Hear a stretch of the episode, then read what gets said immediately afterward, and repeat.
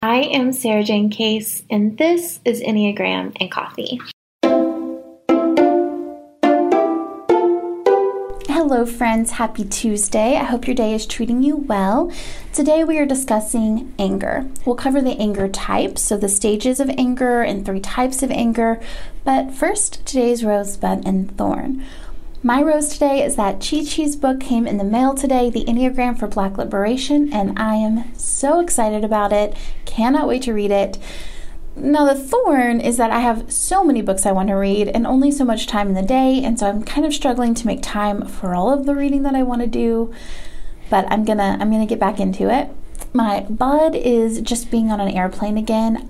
I don't think that that's ever gonna get old. I mean, I hope it doesn't. I always want to feel like it's a miracle that we can float through the sky and just look out at the sky from the air and think, like, this is incredible. I can't believe this is my life. I always, always, always wanted to feel that way. And at 36, it still does. So I feel like I feel like we're going great. All right, let's get into anger. So, in the world of the Enneagram, we associate anger first with types 8, 9, and 1, the gut center. Eights tend to be more straightforward with their anger, nines lean toward passive aggression, and ones tend to express their anger through irritation, or they may suppress their anger, like shoving it down, trying to be polite in the spite of their anger. Now, however, as I am sure you are well aware, we all have a relationship to anger. So, I want to go through what anger is, how it shows up, and how we're able to quote unquote do it well. I think it's important to say, first and foremost, that there is nothing inherently wrong with anger. So many of us view this as like a bad emotion, like there's something wrong with feeling and expressing it. But it's really just something inevitable that occurs when we are faced with pain. I believe it was Eckhart Tolle who said, Where there is anger, there is always pain underneath we now know that anger is not a primary emotion, it's secondary. So once you look for the root cause of your anger, perhaps fear, rejection, sadness, guilt, stress, sometimes you can hold it with more grace than the anger itself. But it can also be really scary. The anger feels tougher, more able to sustain the blows that our vulnerability may feel is too risky. However, once you're honest with yourself, you can get into understanding the root of your anger and what you are trying to protect with it. Essentially, anger serves the function of letting us know when all is not right in our world. In general, anger is kind of caused by two basic things. One is frustration, so not getting what we want, especially if we're expecting to get it, like a clean kitchen, a promotion, emotional support. the second is feeling that others do not respect us or care about how we feel. When we experience our anger as a mild irritation, it is kind of easy to manage our response, but when it builds in intensity, depending on our experience or our skill, anger can become increasingly difficult to manage. So, let's talk about the anger arousal cycle, what it can look like to move from one phase to another. So, the arousal cycle of anger has five phases trigger, escalation, crisis, recovery, and depression. Understanding the cycle can help us to understand our own reactions and also those that we interact with. So the first is a trigger phase. Now these are happening really fast. This is happening like instantaneously almost, right? We're getting the trigger phase. And that's when an event gets the anger cycle started. We get into an argument, we receive some information that shocks us. We feel threatened, we feel, uh, you know, avoided or invalidated, and our physiological system prepares to meet that threat. Which leads us into the escalation phase, which is when our body prepares for a crisis within which can look like rapid breathing, increased heart rate, raised blood pressure, pressure, tensed muscles. Our voice might become louder or have an altered pitch. Our eyes can even change shape, like our pupils can enlarge or our brows can kind of crease together. You can start to take note of these things next time you feel angry. Notice what your body does. Notice where you feel it.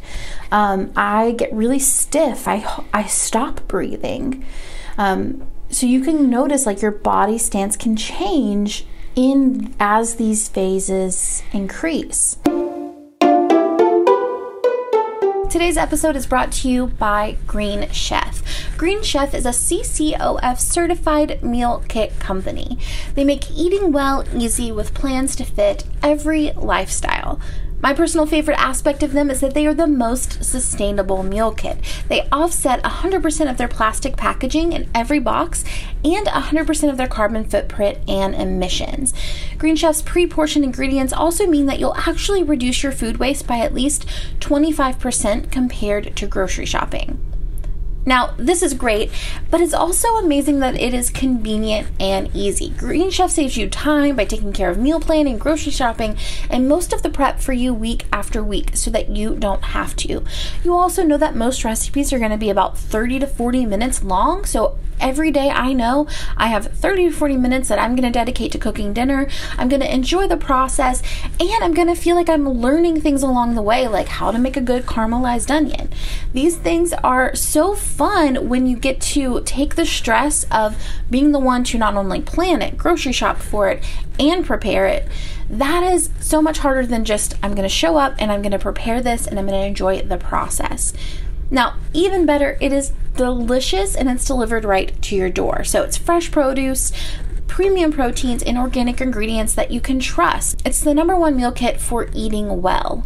Green Chef offers 35 nutritious and flavorful options to choose from every single week, featuring premium, clean ingredients that are seasonally sourced for peak freshness. If you are getting bored with your meal routine, definitely check out Green Chef and give it a try go to greenchef.com slash egram130 and use the code egram130 to get $130 off plus free shipping.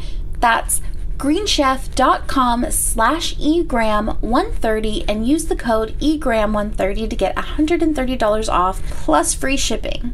Green Chef is the number one meal kit for eating well. Thank you, Green Chef, for supporting the podcast. We then get into the crisis phase, which is when we get into our survival instincts, which the flight, fight, freeze, fawn responses. Our body is prepared to take action. Now, unfortunately, during this, our quality of judgment is significantly reduced, and decisions may be made without the benefit of the best reasoning ability, right? Like, we're not going to make the right choices when we're in this phase that takes us into the recovery phase, and this takes place after some action has resulted during the crisis phase. So the body starts to recover from the extreme stress and expenditure of energy. The adrenaline in our blood leaves gradually. Our quality of judgment returns as reasoning begins to replace that kind of survival mechanism. And then we get into post crisis depression phase. This is the point when the body enters a short period in which the heart rate goes below normal, so the body can kind of regain its balance. Now, here, awareness and an energy return to allow us to assess what just happened. We may begin to feel guilt, regret, or even depression. Now, in response to these phases, we could find ourselves in one of three types of anger. These are passive aggression, open aggression, and assertive anger. Passive aggression is for those who, of us who don't like to admit they are angry because they don't like confrontation. So, this can come out in things like becoming silent when you're angry, sulking, procrastinating, pretending everything is fine. Passive aggression comes from a need to be in control without wanting to voice it directly. And then we have open aggression. It's kind of on the opposite end of the spectrum. Open aggression is where many people have the tendency to lash out in anger, rage, maybe they become physically or verbally aggressive. They can oftentimes hurt themselves or others. This comes out in fighting, bullying, blackmailing, accusing, shouting, bickering, sarcasm, and criticism. Open aggression also comes from a need to be in control and to assert that need. Now, most of us naturally, when in a defensive state, lean into passive or open aggression. I'm sure you can kind of know which one you are more inclined toward pretty easily. But the goal for all of us isn't to suppress or ignore our anger. Instead, it's to practice assertive anger. Assertive anger is all about being controlled and confident, talking and listening while remaining open to help and dealing with the situation. So, this assertive anger, instead of shutting down or dismissing someone, can actually help relationships to grow. It means thinking before you speak, being confident in how you say it, and open and flexible to the other side. So it means being patient, not raising your voice, communicating how you're feeling emotionally, and really trying to understand what others are feeling too. Now, when you deal with anger assertively, you demonstrate that you are mature and care about your relationships as well as yourself. Assertive anger also allows room for forgiveness. So, if a person has apologized for making you angry, or if you realize that the situation isn't worth it, or maybe you've reacted strongly, being open to forgive both yourself and others is going to help you to calm down and help the people in your life to feel more supported and safe. So, I want to kind of do a quick example of these three responses to anger. Let's say that the dishes weren't washed after dinner, even though you felt like someone should have washed them and it shouldn't have been you because you've been doing them enough. You get triggered and you're angry. The passive aggression response could look like not doing the dishes for the rest of the week, letting them pile up, waiting for someone to notice. Open aggression could look like yelling, blaming, or insulting someone. And then assertive anger looks like I'm feeling overburdened with the dishes and could use some help. Would you be able to take this round and then we can make a plan for a balanced ownership of this task in the future? It's proactive, it's collaborative, it's inviting the other person in and not putting them on the defense. Now, we're going to close part one of our discussion on anger today with a quote from Aristotle Anybody can be angry, that is easy. But to be angry with the right person and to the right degree and at the right time and for the right purpose and in the right way, that is not within everybody's power and is not easy. Getting angry is not only easy, it's the most normal thing in the world. It's inevitable. It's particularly easy to get angry and start shouting at someone, to shut down and cease communication, to break things, or to put it off until you can't anymore. It's not easy, however, to stay calm, think logically, be aware of consequences, and choose assertive anger. But as Mama Glennon Doyle says we can do hard things. So stay tuned for part two, where I will share my tips for moving through anger this Thursday. As always, it's an absolute joy to create this content for you, and I will see you tomorrow for the next episode.